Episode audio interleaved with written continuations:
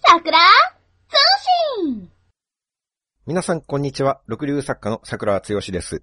皆さん、こんにちは。鳥かご放送の山本です。よろしくお願いします。よろしくお願いします。桜さん、35歳以下にはわけわからない話をする会について言いたいことがあるそうなんですが。ちさ太郎は本当に胸ないですよね。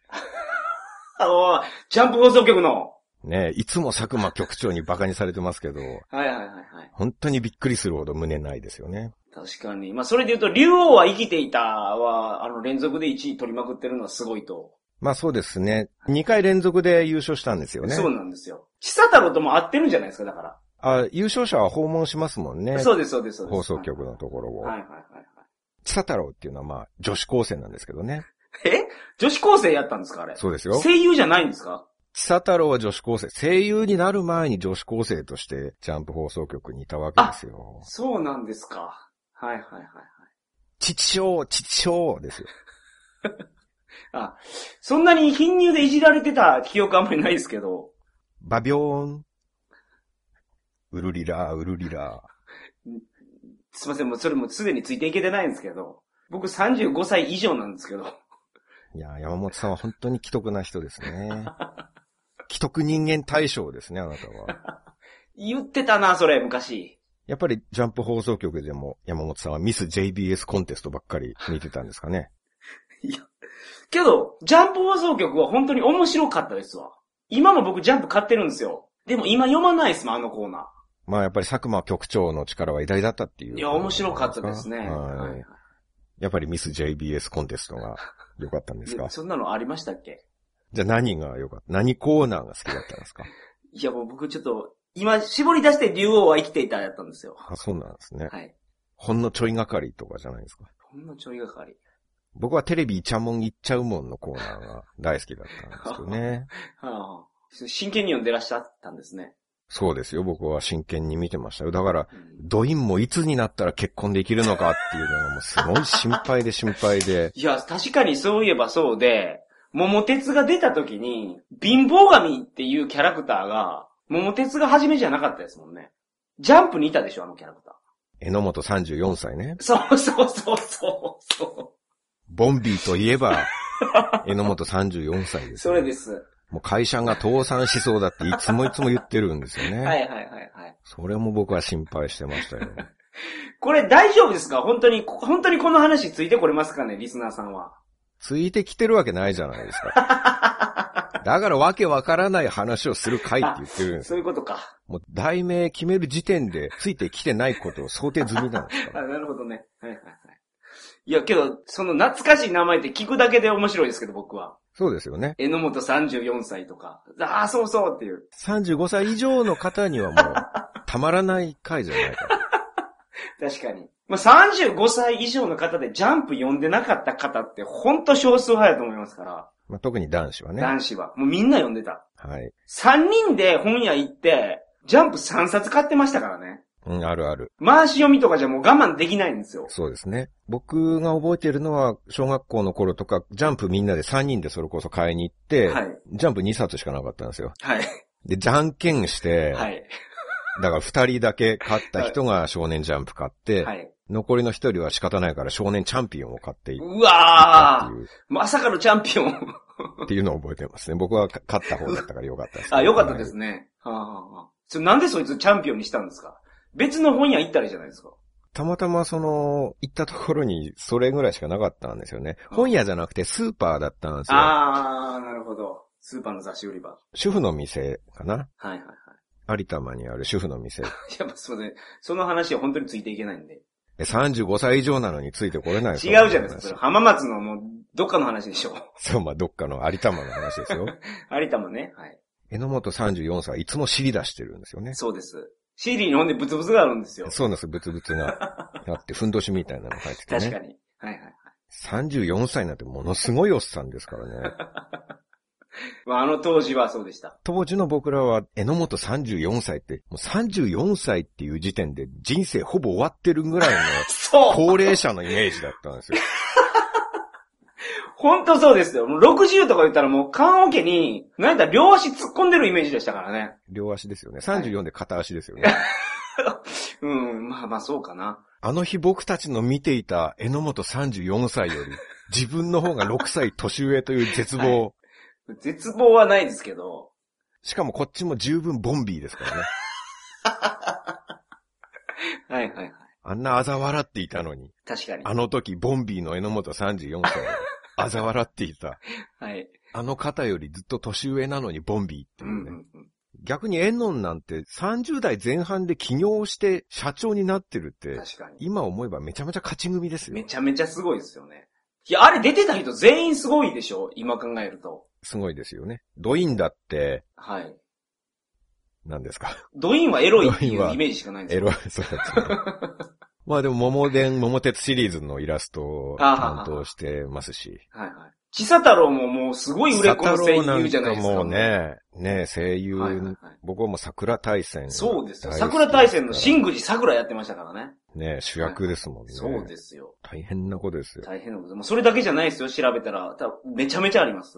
だ、だから、なんかほんまにトップ取ったみたいな声優界のところまで行きましたからね。ですよね、あの、千佐太郎が、あの千里女子高生の。千佐太郎がですうよ。ん。 バビョーン、そう、バビオンって言ってましたっけウルリラー、ウルリラあ、ウルリラ、ウルリラはなんか言ってたような気がするな。あの、いつもイラストなんですよ、ジャンプ放送局って。うんほんで、なんか優勝して、竜王は生きていたとかがスタジオに来た時に、写真になるんですけど、白黒なんですね。うんなんかドットが荒い白黒なんですよ。ー。はい。で、それでも可愛いと思ったから、カラーで見てみたいなと思ってました。ああ。どんな顔なのかなって。まあ、かそうですね。カラーではなかなかなかったですね。はいはいただ僕はジャンプ放送局の VTR、いわゆる単行本を買っておりましたので、おーすごいファンですね。そこでは写真がたくさん出てましたよあ。榎本34歳の写真も出てまはいしたはいはい、しはい、。千佐太郎の写真は本当に、水着の写真とかもサービスカットがありましたけどね。おーそれを見ながら、桜少年は、一人でなんかやってたんですか何もやってないですよ。 少年ですから、それあは。あ、そうなんですね。うん失礼し ました。まだ儀式のやり方とかは覚えていな あい時でしたから。なるほどね。開発してない時ですかその儀式のやり方をうん。あまだ信心が浅い時でしたからねあ、あ子供の時っていうのは。はい。だから榎本34歳、当時の僕らクソガキは、いや、こいつボンビーで尻出してペヤングばっか食べてるっ て。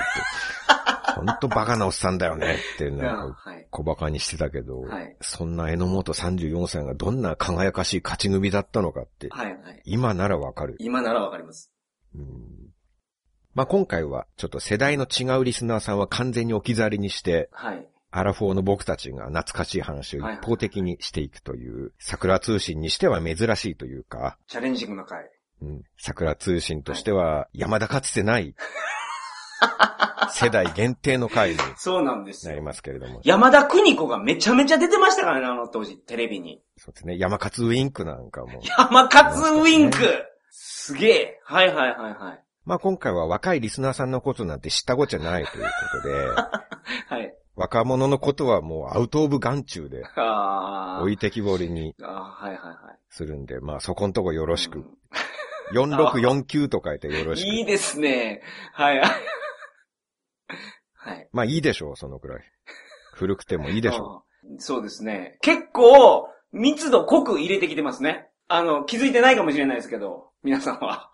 結構そんなに掘り込んでくるんやいうぐらい入れてきてますね。う。そうですね。宝探し的な聞き方もできるかもしれないで あす、ね。そうですね。うはいん。探しながらっていうね。そうですね。はいまあいいでしょう。たまにはそういう回もいいでしょう。許してほしいなと。はいはい。許してちょんまげはいはい。先に言わないでほしいな。それを。満を持して出そうとしたのに。はい、失礼しました。はい。まあ古くても、許してちゃぶ台。そんなのありましたはい。うん、あったんですね。うんまあ、地域差もあるからね。僕とさくくそいい方を取られたっていうですね。ちょんまげ先僕出しましたから。寒い方を言う羽目になってしまったじゃないですか、おかげで。ひどいなぁ まあ少しぐらい意味がわからなくても、はい。少しくらいわけわかめでも、はいはいはまあいまはあい。桜通信を愛してくださっている、はい。桜通信に続婚ラブなリスナーの皆さんならば、はいはいはい。許してくださるんじゃないくか。ださるでしょうね。まあ、とりあえず僕は楽しいですね、これ。そうですかはい。だから僕と同じ年代の方で楽しいんじゃないかな。ああ、よかったよかった。おそらく。うん。はい。まあ男女差はあるかもしれないですけどね。はいはいはい。まあ女性、まあ女性わからないかもしれないですけど、うん。まあただ女性はみんな僕にほの字でしょうから、まあ大丈夫かなと。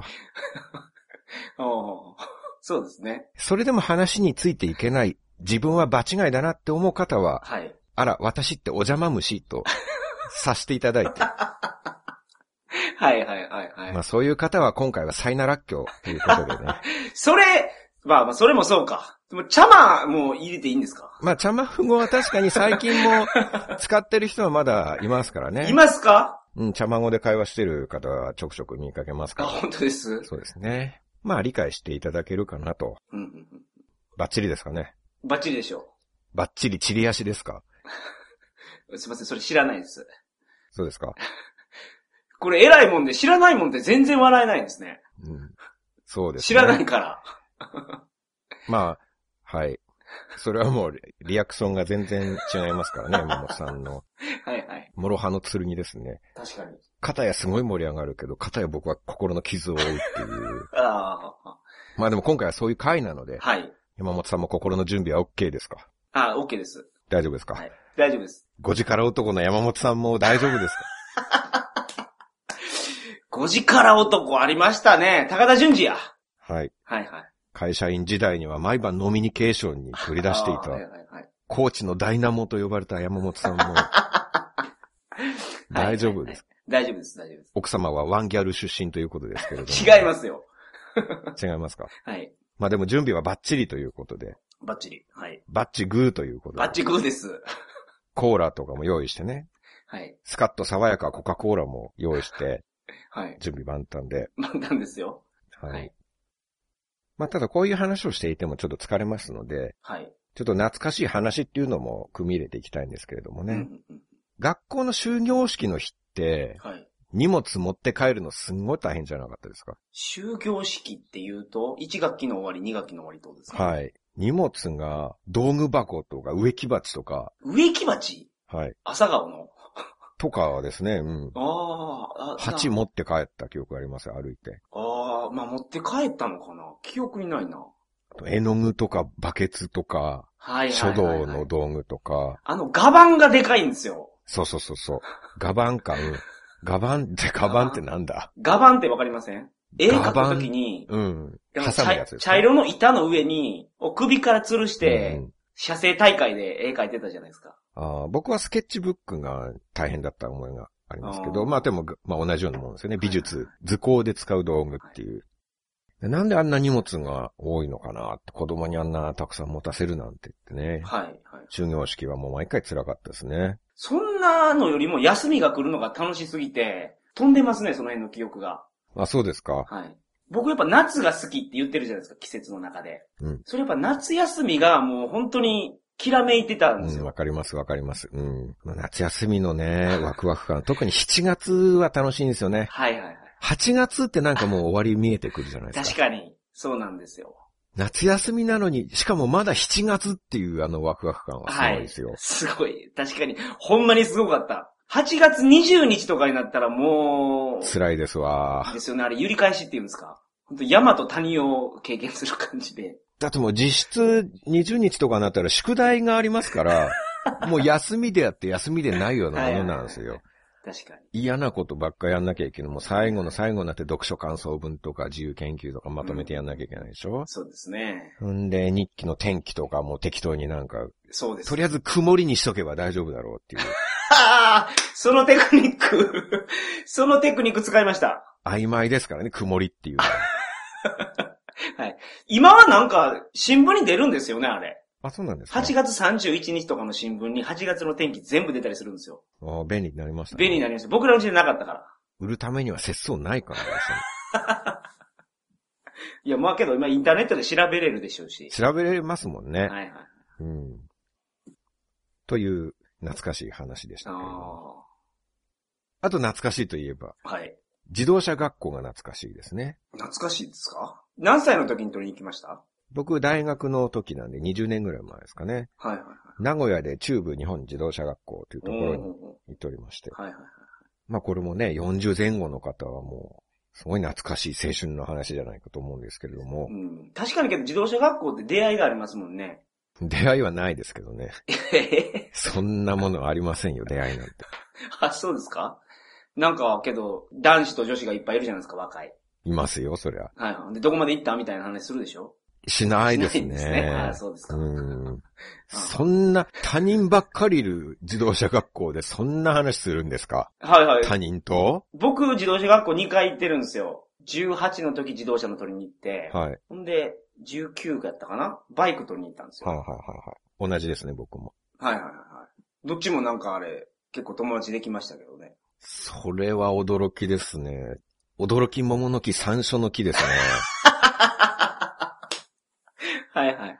そんなの驚いていただけるとは。うん、そんなことが。それはもう君を着て列な話ですよ。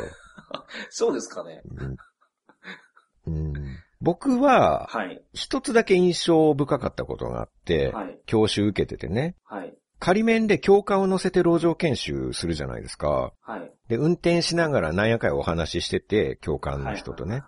なんかの交通違反の話題になったんですよ。はい。はい。で、その具体的なテーマ忘れちゃったんですけど、はい。まあ仮に飲酒運転の話をしてたことにはい。しましょう。はいはいはい。まあお酒飲んで運転するのは最悪だよね、みたいな話をしてたそとれしはでて、すね。はいはいで教官がまあ元気なおじいちゃんっていう感じだったんですね。はい。はい。でその教官がまあ話の流れで、あんた飲酒運転で捕まったら何点減点になると思うって聞いてきたんですねう。んうんうんで、まあ僕は当然答え知らないんですけどうん。、はい。それ聞いてくるからには結構高い点引かれるんだろうなって思ったんですうねん。うんうん。はいはい仮に1点しか減らないとしたら、それを聞いてこないだろうなっはいて。。ほうほうなるほど。そんな意外に軽いんだったら、うんえ、1点だけだったんですかあ、そんな軽いなら1回や2回捕まってもいいやっていう方向になるじゃないですはいはいはいか。。そんなわけないんですよ。わざわざ何点減点になると思うって聞いてくるからには重めだろうなと。はい。でも、すごい高い点数を答えてしまっても、うん。 50点ぐらいですか って言っ。て、はい。で、教官が、いや、そんな限定されないよ。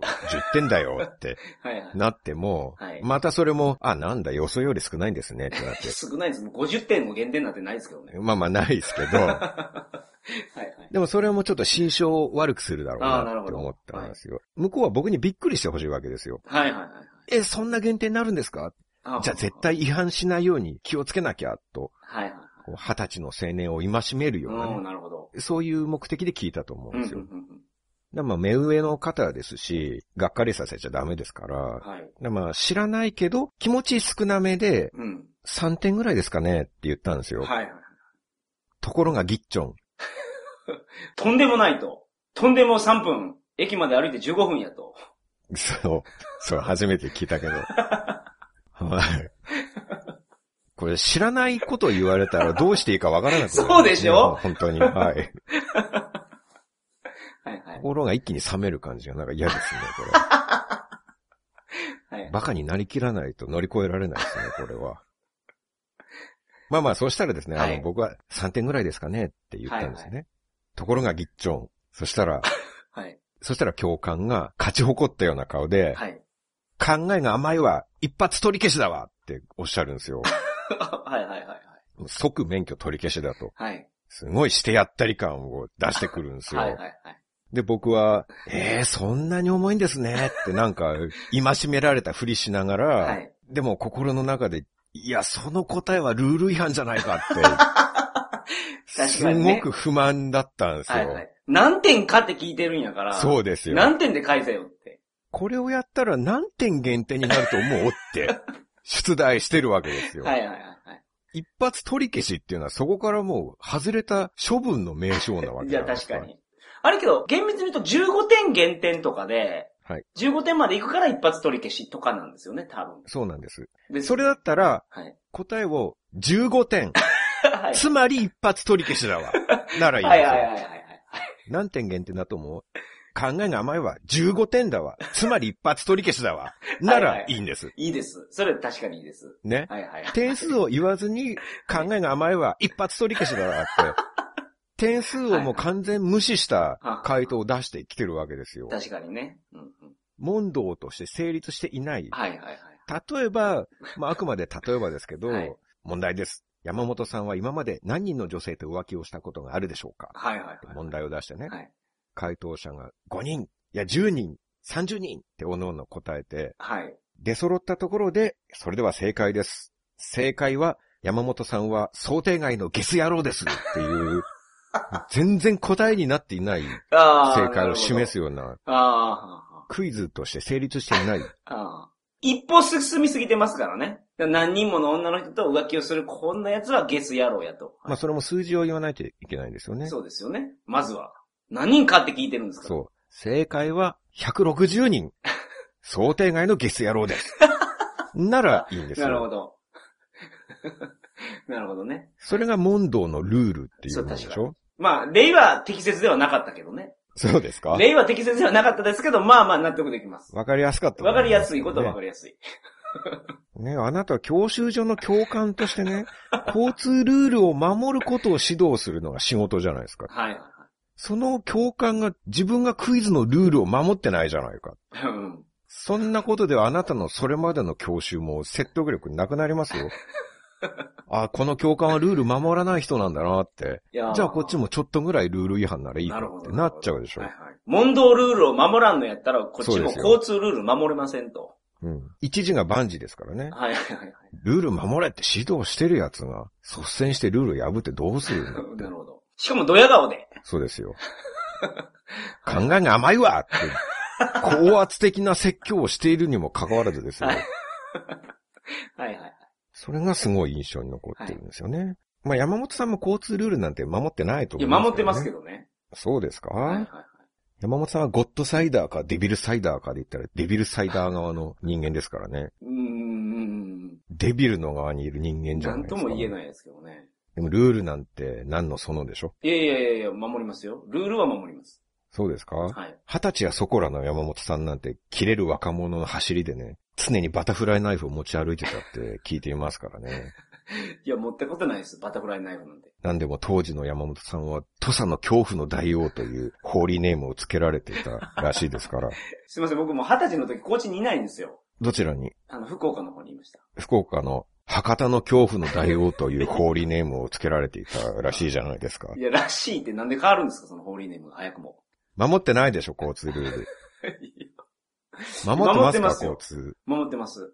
じゃあ踏切の手前では必ず一旦停止して、窓を開けて電車が来ないかどうか耳を澄ませてるんですか窓開けてって、窓開けてってある、あるんですか、ルールで。踏切の手前では窓を開けて電車来ないか聞くんですよ。うん。窓開けんでも聞こえますけどね、僕。 開けた方がよく聞こえますよ。いや、あれめちゃめちゃカンカンなりますよ。いやだから、カンカン鳴ってない時ですよ。カンカンなってないとしたら窓開けても意味ないでしょ。だから電車が来ないかとか耳澄ませるんですよ。あ、電車の音が聞こえるってことああ、はい。鳴ってる時になんでわざわざ電車来るかとか耳澄まさなきゃいけないんですかいや、いや、だ来 かるら、になん決まか、ってるじゃないですか。だから鳴ってるんですよ、カンカン。そうです来るから鳴よっ。ているや、だから窓開けることないやんと思ったんですよ。だから、何にもなってない時にでも踏切では一旦停止するでしょ必ず。します。それはします。一旦停止した時に窓を開けて電車な、電車の音がしないかどうか耳澄ませるんですよ。うー教習所で教わったじゃないですか、それ。ん。教わりましたっけ、そんなの。教わりましたよ。あたぼうよ、そんなの。当たりき、車力ですよ、そんなの。いいですね。僕もなんかいろいろ用意しときゃよかった。 使いたいわ、それ。ちっとも覚えてないんですね、それを習ったっていうのは。うん。ありました、そんなの。ありましたって、それ。だからそれはデビルサイダー側の人間ですからね。はいはいはい。もうそんなことはもう、聞いたそばから忘れていってるわけです。はい。さすが博多の恐怖の大王ともなればね。あ、火星から来たやつですね。アンゴルモアの あ、そうそうそう。火星、どっかから。はい、そうです。もう右から左に抜けてるわけですね、すぐ教わったって。まあ、教わってたとしたらね。困った人ですね。ほんと困ったちゃんですね、あなたは。 失礼しました。怒りましたか怒ってないですよ。だいぶおかんむりかと思いましたけど。 怒ってないで大す丈よ夫ですか全然。大丈夫ですかもったい、問題ないです。大丈夫大丈夫。大丈夫い 大丈夫いか。忘れてた。3回目でやっと思い出しました。じゃあ、じゃあもう一回。大丈夫です か大丈夫い。おーちょっと言い方がね、大丈夫いぐらい、はい。 こうなんか、リズム感よく言ってほしかったですね。すいません。もうあんま覚えてないですね、それも。じゃあもう一回、え、ねまたやんのは はい、わ、わかりました。はい。大丈夫ですか大丈夫いおー。合格ですかいやー、しょうもないです ね。言わしといて何言ってるんですかまあまあ、懐かしいといえば、はい。 MC 小宮懐かしいですよね。 MC 小宮はい。 ?MC ハマーとかも懐かしいですけど。 MC 小宮は、小宮さんがハマーに似てるということで MC 小宮として一瞬デビューしたっていうね。いやーそんな人いましたっけコント赤信号の小宮さんですよ。ああ笹認識、認識、認識のあ、それ知らないですね。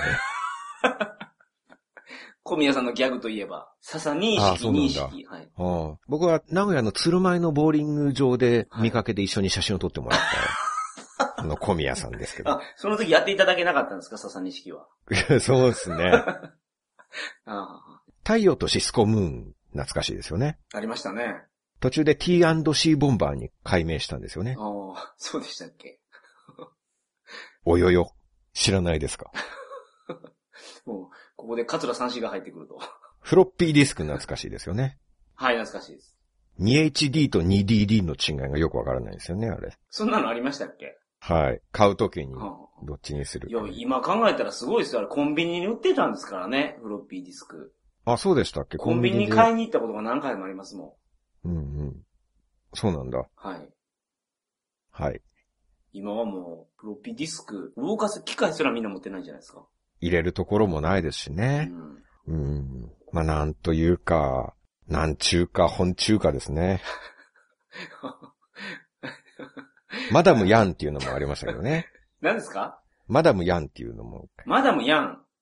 いや、それは知らんな知らん、それ何なんですかジャンルすらわからないです。ラーメン。ああ。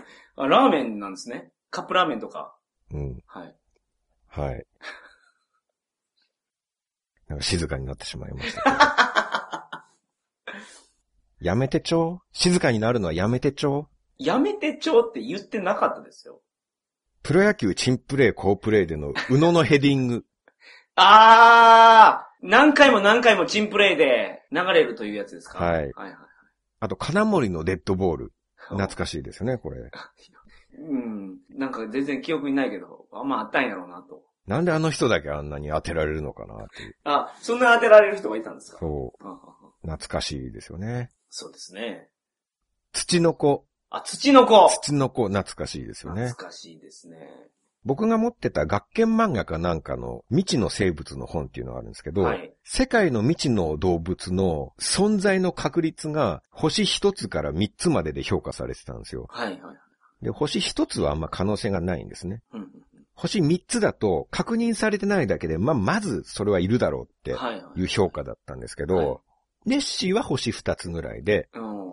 あとモケーレムベンベとかオゴポゴとかいるんですけ ど、シーサーペントとか、そういうのは星一つなんですよ。そう。えそれイエティとかは入ってないんですかイエティは雪男っていうくくりなんですけど、ああ。イエティとビッグフットとかは、サスカッチとか。サスカチと全か、部。はい。星3つなんですよ。おー、そうなんですか。うん。はい。目撃情報がすんごい多いから、はいはいはこれは確認されてないだけでまずいるだろい。うっうんて。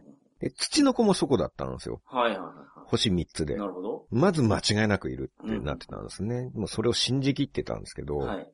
でももう完全にいないですよね。完全にいないかどうかわからないじゃないですか。まあそうなんですけど、はいい、ないという証明は絶対的にできないですからね。 どう転んでもできないですから。確かにそうです。でもここまでいなかったらまずいないだろうってなります、ね。 はい。あれなんか、すごい大きいものを飲み込んだ蛇を誰かが見たんじゃないですか。っていう可能性が高いんじゃないですかはいはいはい。いる根拠っていうのが、うん。あの、まあ、よく言われているのが、土の子は江戸時代の絵に描かれてるっていうのがよく言われるんですよ。はいはいはいはい。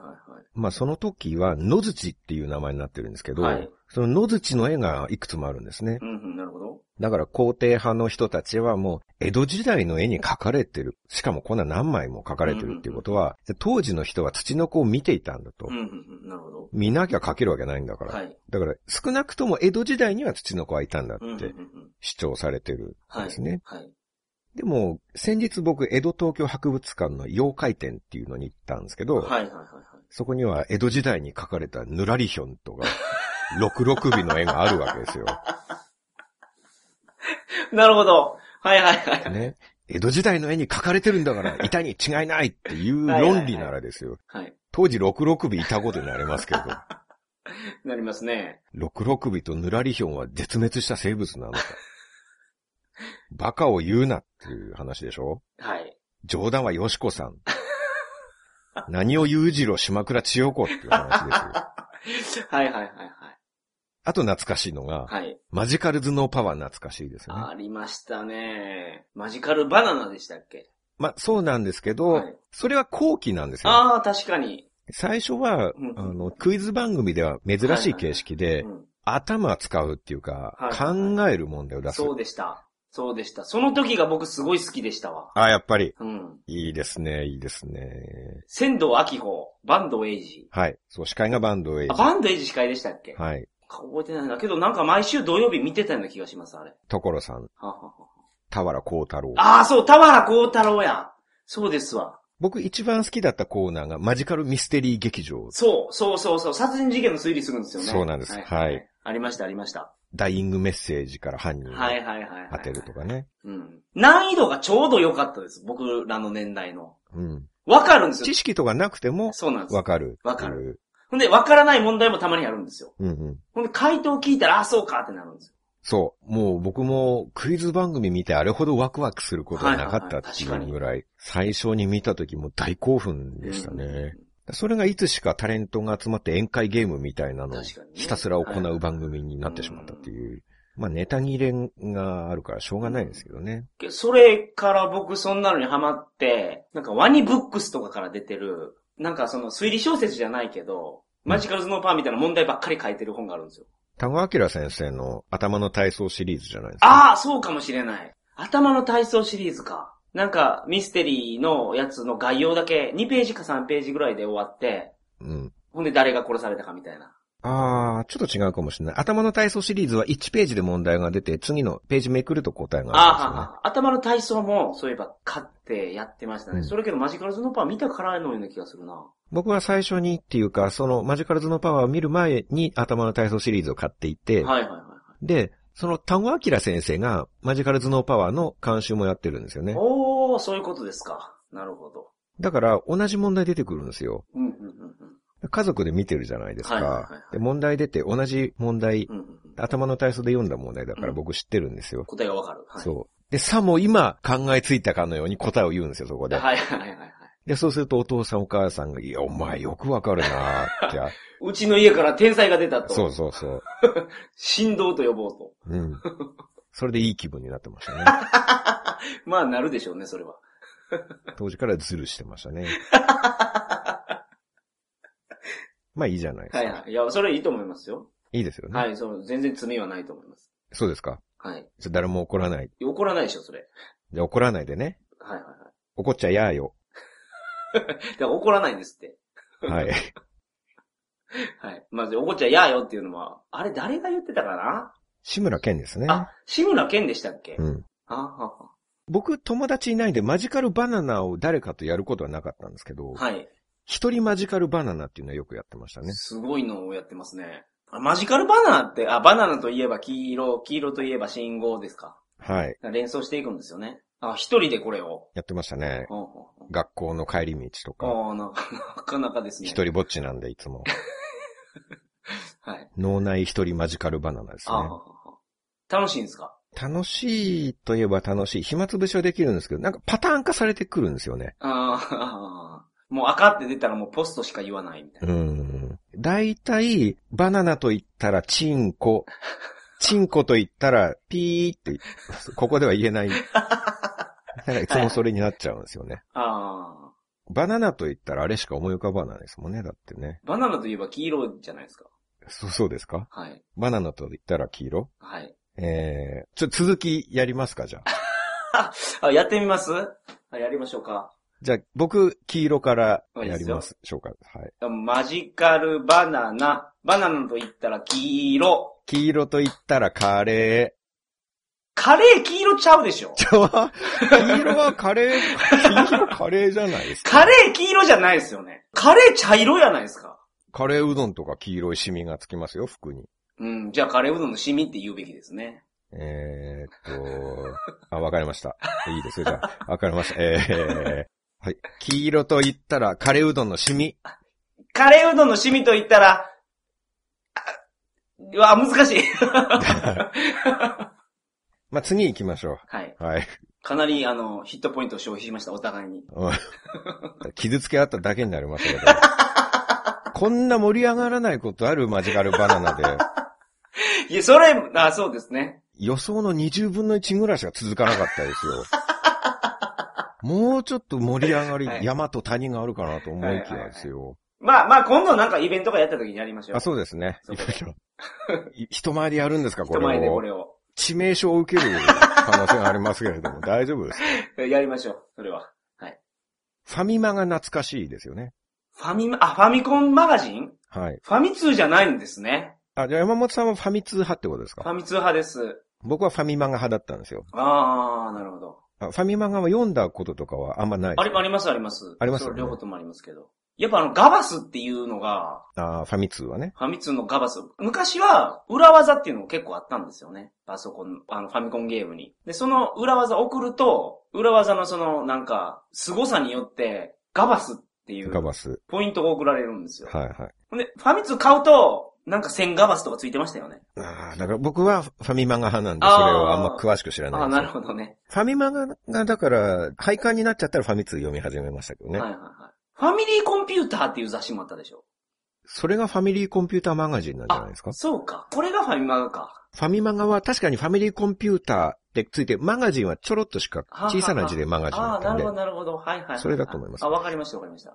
他にあったのはマルカツファミコン。ああ、あった マルカツスーパーファミコンもあった。うんスーパーはね。うん。はいはいはいはい。で、その裏技なんですけど、はい。僕はファミマガだったんで、毎回ウルテクっていうのがあああっ、はいはいはい。て、ウルトラテクニックウルねト。ラテクニックですね。横綱技とか大関技とか、ああ、なるほど。はいはいはいはい。横綱技、大関技あたりに自分が持ってるカセットがあるとめちゃ嬉しいんですよね。嬉しただ、ウルテクはいいんだけど、嘘テクがすごい頭に来て、い。はいはいはいはい。嘘テクっていうのは嘘のテクニックなんですけど、さも本当かのように書いてるんですよ、ね。そう。スペランカーで主人公が無敵になるっていう、おまあそれがウルテクとして載ってたから、ー。はい。僕スペランカー持ってたんで、もう一生懸命試したんです よ。はいはいはい。オープニングの BGM が流れるんですけど、はいその BGM の音に合わせて A ボタンを押すっていうう技なんですね。うううんなるほど。でも曲がすごい速すぎる し、あとなんかもう和音になってて、はいけ。ど一体どの部分の音に合わせてボタンを押せばいいのかもわからなくて、はい。何度チャレンジしてもできないんですよ は。いはいはい。でそうしたら、嘘テクイズでしたってなったんですよ。それっていつわかるんですか嘘テクって。次号で発表さあ、れま事す。号で発表されるんですかあー1ヶ月後だと思いますよ。はいはいはい。確か月間だったと思いうんうまんうすん。うんあれはもう頭にきましたね。その、なんかファミコンロッキーでしたっけ漫画。漫画があって。それもう結構嘘ばっかりなんですよ。これをこうやったら、忍者ハットリくんで影地を殺せるとか、はいはい。ハットリくん巨大化するとか。あれも一生懸命やってた記憶がありますね。ほんでできない。うん。この嘘テックも結局それを信じ込んで他の雑誌とか本がはい。掲載しちゃってるんですよ。あほほこういう技があるって。はいはいはい。それこそスペランカーのこの無敵技を他の本がはい。ファミコン攻略本みたいなのが掲載してるんですよ。なるほど。本出してるんやったら検証した方がいいですけどね、本当に。い、や、そうですよ。まさにそうなんですよ。 苦労せずに勝手にもう他の本から流用してきて本を作ろうとしてるっていう。はいはいはそれやってることがせこいですよい。ねす。ごい。つるせこ ですよ。成功です。 今大変らしいですよ、あの遠藤浩一先生。あそうつるせこは野村慎吾先生あ、でそすっからか、ねそ。っちか。 はい。あれ、遠藤浩一ってついでにトンチンカンがあ、遠そう藤か、そ浩う一そ先生でうそうそす。う、はい。なそう、野村慎吾先生、すごい大変みたいですよ、今。借金がたくさんそね。うそうそうそうそうそう。つるせこでお金貯めてたんじゃないですかね。お金合流してたみたいです。全然つるせこじゃないじゃないですかそれ。フ ルセコなのに合流してどうするんですかなんやったら、こないだなんか、あの、お坊ちゃまくんの小林義則さんに謝りに行ってましたよ。あ、なんかやったんですかいや、当時、あの、パクりまくってたって言って。ああ。それはツルセコですね、本当に。まさにハゲマルのやりそうなことですよね。ハゲマルを字で言ってますよね。はいはいはい。まあでも、つるぴがハゲマルもめちゃめちゃ売れましたよ、あれ。まあ、大流行りですもん大ね。流行り。つるせこーって言って終わるんですよ。ツルセコっていう言葉は ね、まあ、今の10代の子とかも使うでしょうからね。使わないです鶴瀬よ。 誰が使うんですか、そんな子。。使わないですか ね。そこまでは浸透してないですかね。はいはい。残念ながちなみに、ファミコンつながりで言うとですね、ら。はい。ファミコンのゲームクリアをして、はい。エンドロールあるじゃないですか。はいはいはで、エンドロールが終わった後い。に、うんうん勝手にタイトル画面に戻るゲームもあるけど、はい。終わったところで画面が止まるゲームもあるじゃないですか。止まる止まるっていうか、エンドとか、はい。G エンドとか出て。はい。そうそう、フィンとか出て、はいはいはいそのまま止まる画は面が。ははありましたっけドラクエなんかはそうだと思いますよ、全部。ああ、そうでしたっけエンドって出た画面が出てそのまま。はいはいで、そうするとしばらく待っちゃうんですよね。はい。はい。なんかこのまま待てば続きあるんじゃないかって思って。はい。でも、まあ結局そのまま何も起きないんですよ。はいはいはい。でちょっと時間の無駄だなって。1分待っても何もなくても、でももしかしたら1分20秒後に隠しメッセージと か、キャラクターの後日談とかが出てくるかもしれはいはないいって。はいで、じゃあ2分経ったけど、もうリセットボタンを押したいんですけど、はい。はい。もしかしたら2分20秒後に隠れ後日談が始まるかもしれないって。なるほど。で3分待ったけど、もしかしたら5分待てば何かが、はい。それこそ裏技、ウルテクブームの時ですから ね。はいはい。なんかあるかもしれんと。で、結局延々と待っちゃうんですよ。はいはいはい。だから書いといてほしいなって、それを。The End って書かれている画面に、はい。一緒にそこに、エンディングはこの画面で終わりです。はこのままお待ちになっていても、隠しメッセージと か、後日談とかはありませんので、ユーザー様の方でリセットボタンを押してくださいとか、その画面に書いといてほしいですよ。でもそう書いてても、そう見せかけてって思うんじゃないですか。桜少年は。まあ、あるでしょうね、それ ね。確かに結ね。局もう疑うことやめれないかうんら。逆になんかあるんじゃないか。なんかね。 そのメッセージが引っ掛けなんじゃないかって。そうそうそうそう。それを見てもなお10分待ったプレイヤーにだけ、 あ、そう、そうですよ。おう勇者よ。よくぞあの引っ掛けメッセージに騙さ れず、10分間待ったなと。はいはいはい。そなたこそ誠の英 雄だ。褒美として開発スタッフからの一言メッセージ集を授けようみたいな。な。いいですね。なんかあるんじゃないかって疑っちゃうんですよね。ドラクエの復活の呪文で、佐久間明とか入ってるやつなかったでしそれは覚えてないです。ただ、言うて、宮尾、キムコょ。あ、それやそれ。堀裕二あ、堀井雄二や。とかそういうのはありましたね。ああ、そうそうそう、そうですね。僕これもしかしたら桜通信で話したかもしれないですけど、うんスパルタン X のエンディングが、ものすごい恥ずかしくて、あ初耳だと思います。あ、ほんまですかスパルタン X やられたことありますよね。もちろん。あの、五重の塔を登っていくんですよ。はい。恋人が捕まってるんです。この恋人を助けるために、あの、まあ、キックとパンチで、塔のボスを倒しながら上がっていくゲーム。うんで、最後のボス倒すと、主人公のトーマスが彼女と再会するわけですよ。はい。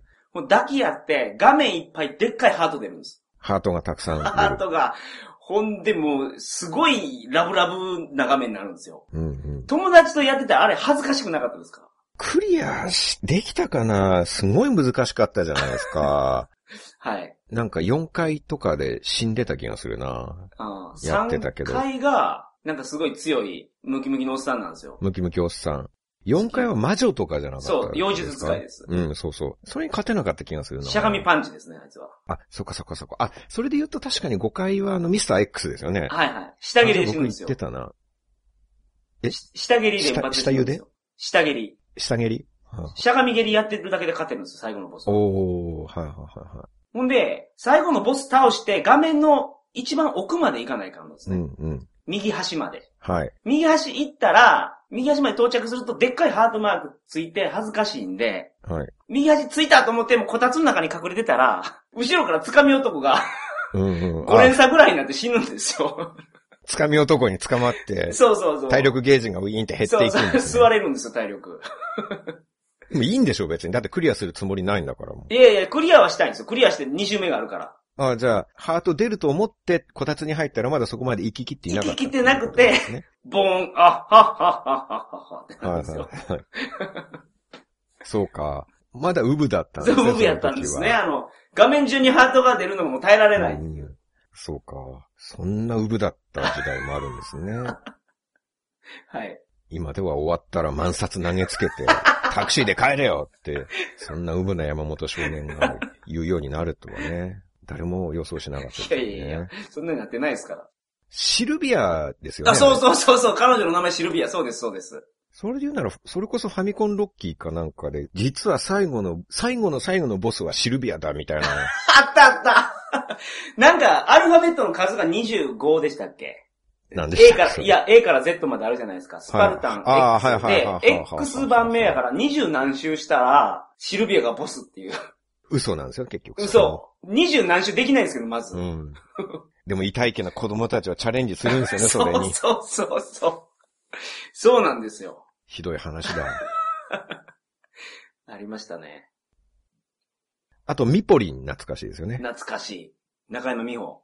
五組も後藤久美子。懐かしいですよね。懐かしいですね。 ダブル朝の懐かしいですよね。あ懐かしいですね。だしょう懐かしいだしょう言ってた。トレンディードラマの女王ダブル朝のですよ。あれ、どっちがどっちやったかちょちょっとわからなくなってるけど。あの、細い方は、 細い方は浅野敦子。厚子ですか、うん。僕、浅野敦子といえば危ないデカなんですよ。あー、確かに。危ないデカ面白くて僕毎週録画して、はいはい。もう何回も何回も毎週繰り返し見てましたね。ほんほんほんほん柴田恭平が、独特の走り方してましたよね。独特でしたっけ手をすごい振りながら走るんですはあ、よ。はあはあはあ、うんしかもまっすぐに伸ばして。柴田恭平が走るときはトラッシュっていう曲が流れるんですよあ、ね。そうなんですか柴田恭平が歌ってる曲なあんあー、ですなよね。るほど。危ないデカは続編がもっと危ないデカなんですよ。はいはいはところが、わけわからないなと思うことがあって、いはい。はい。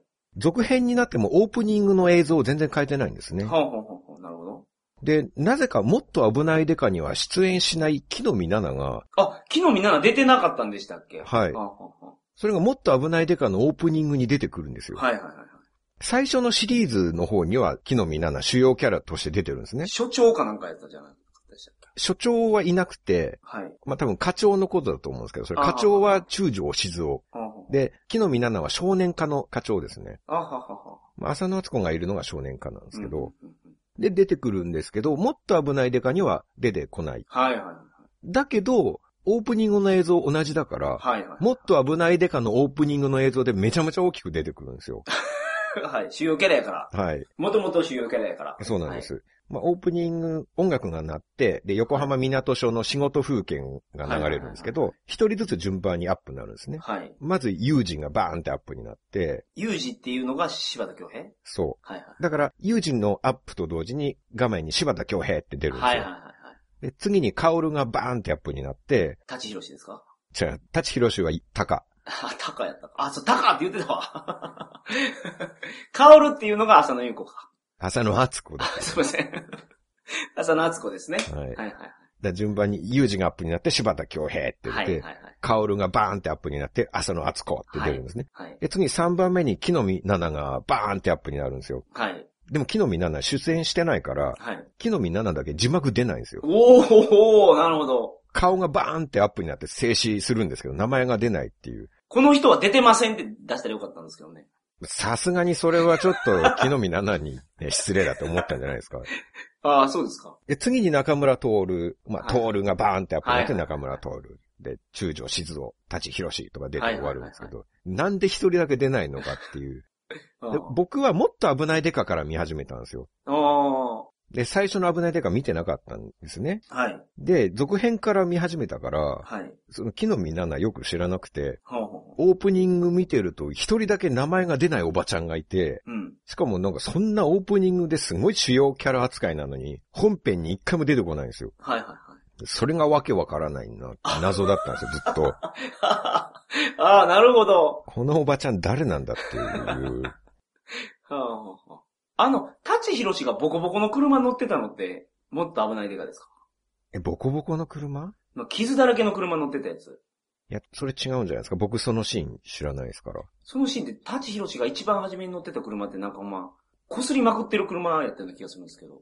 だってパトカーでしょ覆面パトカーでしょ覆面パトカーがもうほんまボコボコの車乗ってませんでした。あれ危ないデカじゃなかったかな違うと思いますよ。ほんまですか調べようとしてます。はい。デカ貴族とかな、じゃないんですかデカ貴族やすごいですね。ヤフー知恵袋で、デカ貴族で、舘ひろしさんが乗ってる車はなんでボコボコなんですかはあ、いや。じゃあやっぱりそうだったんだ。はいはい。デカ貴族はボコボコだったんですね。ボコボコやったんですね。はい。デカ貴族は最初舘ひろしなのか。途中で水谷豊に確かなりましたよね。ああ、デそうカなん貴ですか。族。水谷豊と、あと、あの、王様のブランチの司会やってた男の 人、全然わかんないです。誰でしたっ王様のブランチがわからないですね。けはい。じゃあ僕もちょっと調べてきた。 谷原章介の一個前なんですけど、寺脇康文。おー、相棒じゃないですか、それ。あ、最初の相棒でしたね、水谷豊でが。すよね。はいはいはいはい。でそれはデカ貴族でも一緒に刑事やってたんですよ、水はい谷はいはいはい豊と。ただ水谷豊の前は舘ひろしがデカ貴族だったんですよね。はいはいはいはい。多分同じ時間帯の時期違いでジャングルっていうのもあって、はいはいはいはい。ジャングルは加賀武史が出てたんですよね。おー、加賀武が刑事やったんですかはい、そうですね。料理の鉄人をやる前に。鉄人の前に刑事だったんです刑よ事。やったんですかはい。刑事やりながら、まあ料理の修行もしてたんじゃないですか。あの人修行してないですけどね。あ、そうか。司会やから。そうか、そうか。司会をするだけなんですね。そうそう鉄人呼び込むだけですから。うん。本当世代違う人はついてこれないでしょうけどね、このデカ貴族。確かに ねデカ貴族とか確かにねの話をしてもね。はいはい。ちなみに危ないデカは、はい。映画だと結構シリアスな話になるんですよね。あー、そうでしたっけ。なんかテロが起きるとかそんなんですよね、多分映画って。まあ大事件になって対決するっていう感じですよね。はい本当に悪いやつ、悪くて強い敵役が出てきては、で、対決するんですけど、あはあはあはい。その最初の方の対決で、はい。無茶やりすぎてタカとユージが、はい。で、タカとユージ捜査から外されちゃうんですよ。ほうほうほうほうほうほう。で、拳銃取り上げられるんですよ。はい。近藤課長にね。はい。で、外されるんですけど、どっか隠れ家みたいなところから、トールを呼び出すんですよね。はいはいはいはい。それでトールに女紹介するっていうと、トールが何でも持ってきてくれるん ですよ。拳銃でも。そう。それを言われる前は、はいトールも、いや、無理ですよ、先輩。僕だって課長に睨まれてるんですから、と か、断るんですけど、はいはいはい。女紹介するって言われると、もうバズーカ砲とか持ってくるんですよ。 すごいルート持ってるんですよ、トーはいはいはい。ル。めちゃめちゃ武器調達ルート持ってるんですよ。女紹介するだけでバズーカ持ってくるっていうね。はいはい。それがもう映画の毎回のパターンです、ねああ、。なるほど。いいですね。あと、個人的に懐かしいんですけど、はい。なかれかしきみ、はりきみこっていうのが懐かしいんですよね。全然知らないです。知らないですもう一か回お願いします。何ですかなかれかしきみ、はりきみこですね。いや知らないですね。これ、僕が小学校の頃よく言ってたんですよ。はい。個人的な口癖なんですけ ど。ああ、桜さんが開発したやつなんです。そうですね。はい。ああどういう時に使うんですえーっと、時間がある時です ね。時間を持て余した時。はいはいはいはい。まあこれも一人ぼっちで学校から帰る時とか、はい。あと家にいる時もよく言ってましたね。うんうんうん。まあ何年も自分だけのもので、はい。まあせいぜい親ぐらいはしてたんですけど、親に聞こえるぐらいの大きい声で言ってたんですか家では言ってましたね。とにかく、断るごとに、なかれかしきみ、はりきみこって言ってましたね。はい。あの、マジカルズのバー見てて、この子天才やと思ってたけど、アホかしらって。 ほんまはアホかしらって天才。そこからも、なかれかしきみ、はりきみこもなかなか一般人では、常人では言えないことあーなるほど天才でないと。ああまあ、桜さんのお母さんは、まあ、あれですからね。親ですから。やっぱ親バカなところもあるから。うんなんか、外国語喋ってるみたいな。 この子天才かしらってなったんですかね。まあそうですね。その前世の古代ギリシア時代の言葉 を、突然喋り出したみたいな、はいはい。そういう感じだったかもしれないですね。はいはい。だって普通の子供はそんなこと言わないですからね。はい。山本さんのお子さんも、なかれかしきみ、はりきみこってあはい言はわないと思うんい。です言よ。わないです。言わないです。言わないです。友達とかの前ではちょっと言えなかったんですよね。恥ずかしいから。うん。はい。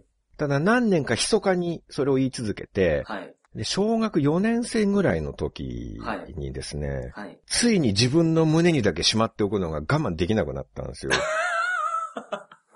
はいはいはいはい。いつもすごく痛い。だって家にいる時とか一人でいる時は常にそれを言ってたわけですから、はいはいはい。学校では我慢しなきゃいけないっていうのが、はいはもうそれがストレスになってたんでしょうね。い。なるほど。言いたいのに人前では言えないっていう気持ちがある時爆発して、はい。で、学校で休み時間に叫んじゃったんですよ。叫んだんですか、ほんで。うーん。今でも覚えてるんですけどね。授業と授業の合間の10分休みに、はいはいはい。教室の後ろに行って踊りながら、中で貸し切り張り切みこう って、何回も叫んだんですよ。おーはい。何回もしかも。はい。はいはいは振り付きでね。いはい。はいはいはい。で、気づいたら、クラスメイトがみんな笑いすぎて床に倒れていて、あ、受けたんですね、ほんで。はい。そう、もう桜剛が一発ギャグ作ったと。うんそういう風にみんな受け取ったんですね。まあ普段一人で黙々とねはいはいは、い一人でポツンと静かにしてるおとなしい子っていうイメージだったでしょうかはいはら、いはい。まあそれが突然踊りながら、中で貸し切み張り切みこうって、おたけびを繰り返してるわけですかはいはいはら、気づいたらなんかクラスメイトが笑い転げていてい。、はいはいはいはい。そこからもう友達みんな、みんなが中で貸し切み張り切みこう言うようになったんですすよ。げえ。 ブームが、そうなんです流よ。れ、流れ賢みでしたっけ流れ賢み。中で貸し切み張り切みこうブームが、あそうです。言おうと思ったけど、なかなか難しいですね。そうでしけょどみんなが言えるぐらい連発したってことですね。みんなに教えて、僕あ、おの教えて待って、強し教えてくれよと。うん。俺もそれやりたいからさーってななったんですかはい。で今山本さんが言えなかったように、はい。これはやっぱりある程度習得期間が必要なわけ ですよ。はい。噛まずに言えるようになるまではね、熟練、ある程度熟練しないと、難しいですね。うん、特訓が必要なわけですよ。はい。僕はそこはもう使い手ですから。はい。でそれをクラスメイトたちにね、もうあんまり仲良くなかった、ほとんど喋ったことない男子まで、はい。気づいたら中れかしきみ、張りきみこを使うようになっているおっうていおうう。おうおう僕だけの中れかしきみ、張りきみこ から、今ではみんなの中れかしきみ、張りきみこになったっていうね。はいはいはい有玉小学校に中れかしきみ、張りきみこ旋風が巻き起こったわけですよ。なるほど。あそこで僕は人を笑わせることの楽しさとか、おー素晴らしさに気づいたのかもしれないなって、なるほど。桜強しの魂が生まれた瞬間かもしれないな。はいはいはいはい。じゃあ、どっかのタイミングで一回ちょっとその踊りながらっていうのをやってもらっていいですか桜剛のルーツを。いや、ちょっと踊りはちょっともう卒業したの で、あれですけど。まあまあ、中れかしきみ、張りきみこを教えるということはまあ、できますけれども ね。ああ。え、その当時踊りも教えたんでしょ踊りを教えてなかったです。ああれは教えられるものではないですからね。 あ。まあ、見て盗めっていう感じですよね。あ、そういうことですか。うんあ、。それは昔語りの職人さんみたいな感じですね。そうです。はいはい。何でも教えてもらえるとは思うなっていうことですよ ね。俺が教えられるのはいはいはは、い中れかしきみ、張りきみこまでだと。おうおうおうあとはどう発展させるか。自分なりの流れ、かしこみ、キミコを、お前のキミコを作れと。お前なりの中れかしきみ、張りきみこを作っていけっていうことですよ。はいはい。なるほど。 まあ、うん。というように、はい。まあ、懐かしい話はたくさんありまして、はいはいはいはい。思い出は尽きないのでありますが、そうですね。お時間が参りましたため、はい。今宵はここまでにいたしとうござりまする。はい。 そうですか。はい。それでは、皆さんまた再来週。さようさなよなら。ら。桜通信を聞いちゃうなんて、あなたたち、センスいいよね。そんなにセンスがいいんだから、きっと、今週も楽しく過ごせるはずだよ。今週も一週間、頑張ろうね。提供は、鳥かご放送でした。